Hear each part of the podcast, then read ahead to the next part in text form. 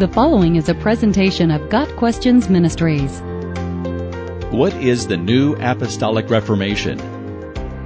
The New Apostolic Reformation, or NAR, is a loose collection of non-denominational and independent churches rallying around a particular set of biblical interpretations. The New Apostolic Reformation approaches church leadership and biblical interpretation differently from mainstream Protestant denominations. Of particular distinction are the role and power of spiritual leaders, a literalist approach to spiritual warfare, and an overt interest in cultural and political control.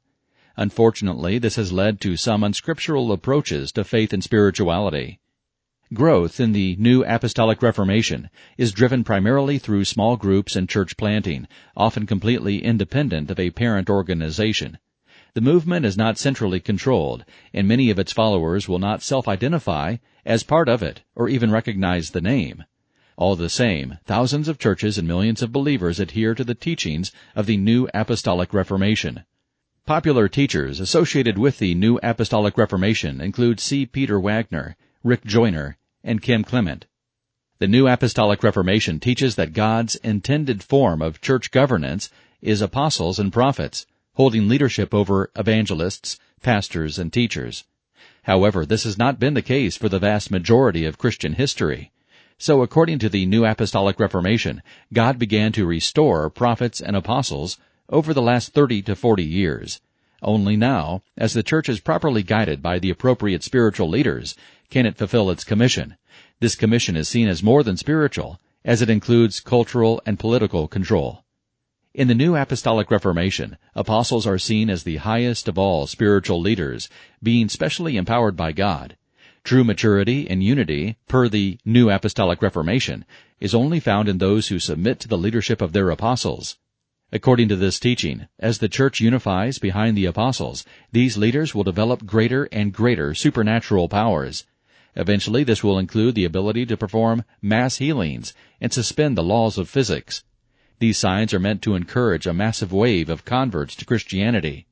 These apostles are also destined to be recipients of a great wealth transfer in the end times, which will enable the church to establish God's kingdom on earth. Prophets in the New Apostolic Reformation are almost as important as apostles. These people have been empowered to receive new revelations from God that will aid the church in establishing dominion. According to the New Apostolic Reformation, only prophets, and occasionally apostles, can obtain new revelations. Evangelists, pastors, and teachers cannot.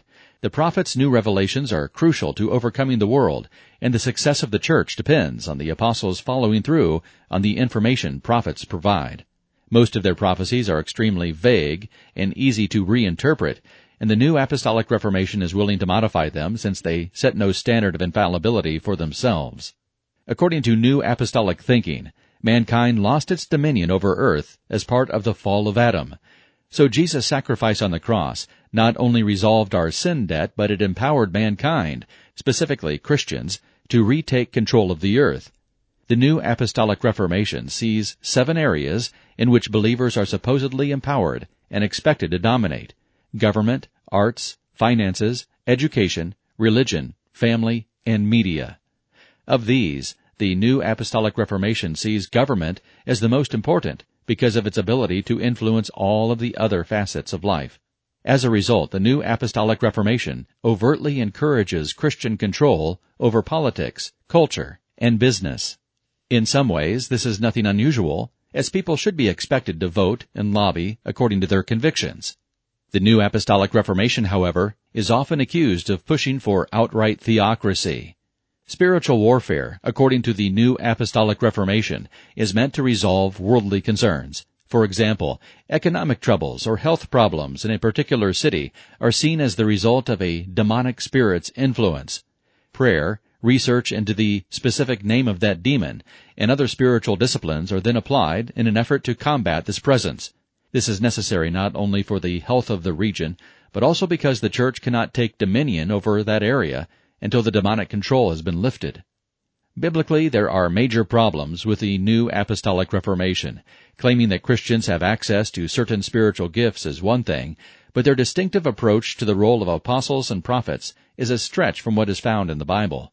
More to the point, the office of apostle requires traits that are impossible today. For example, true apostles must be personal eyewitnesses of the risen Christ, specifically designated as apostles by Jesus, and already verified by miraculous signs.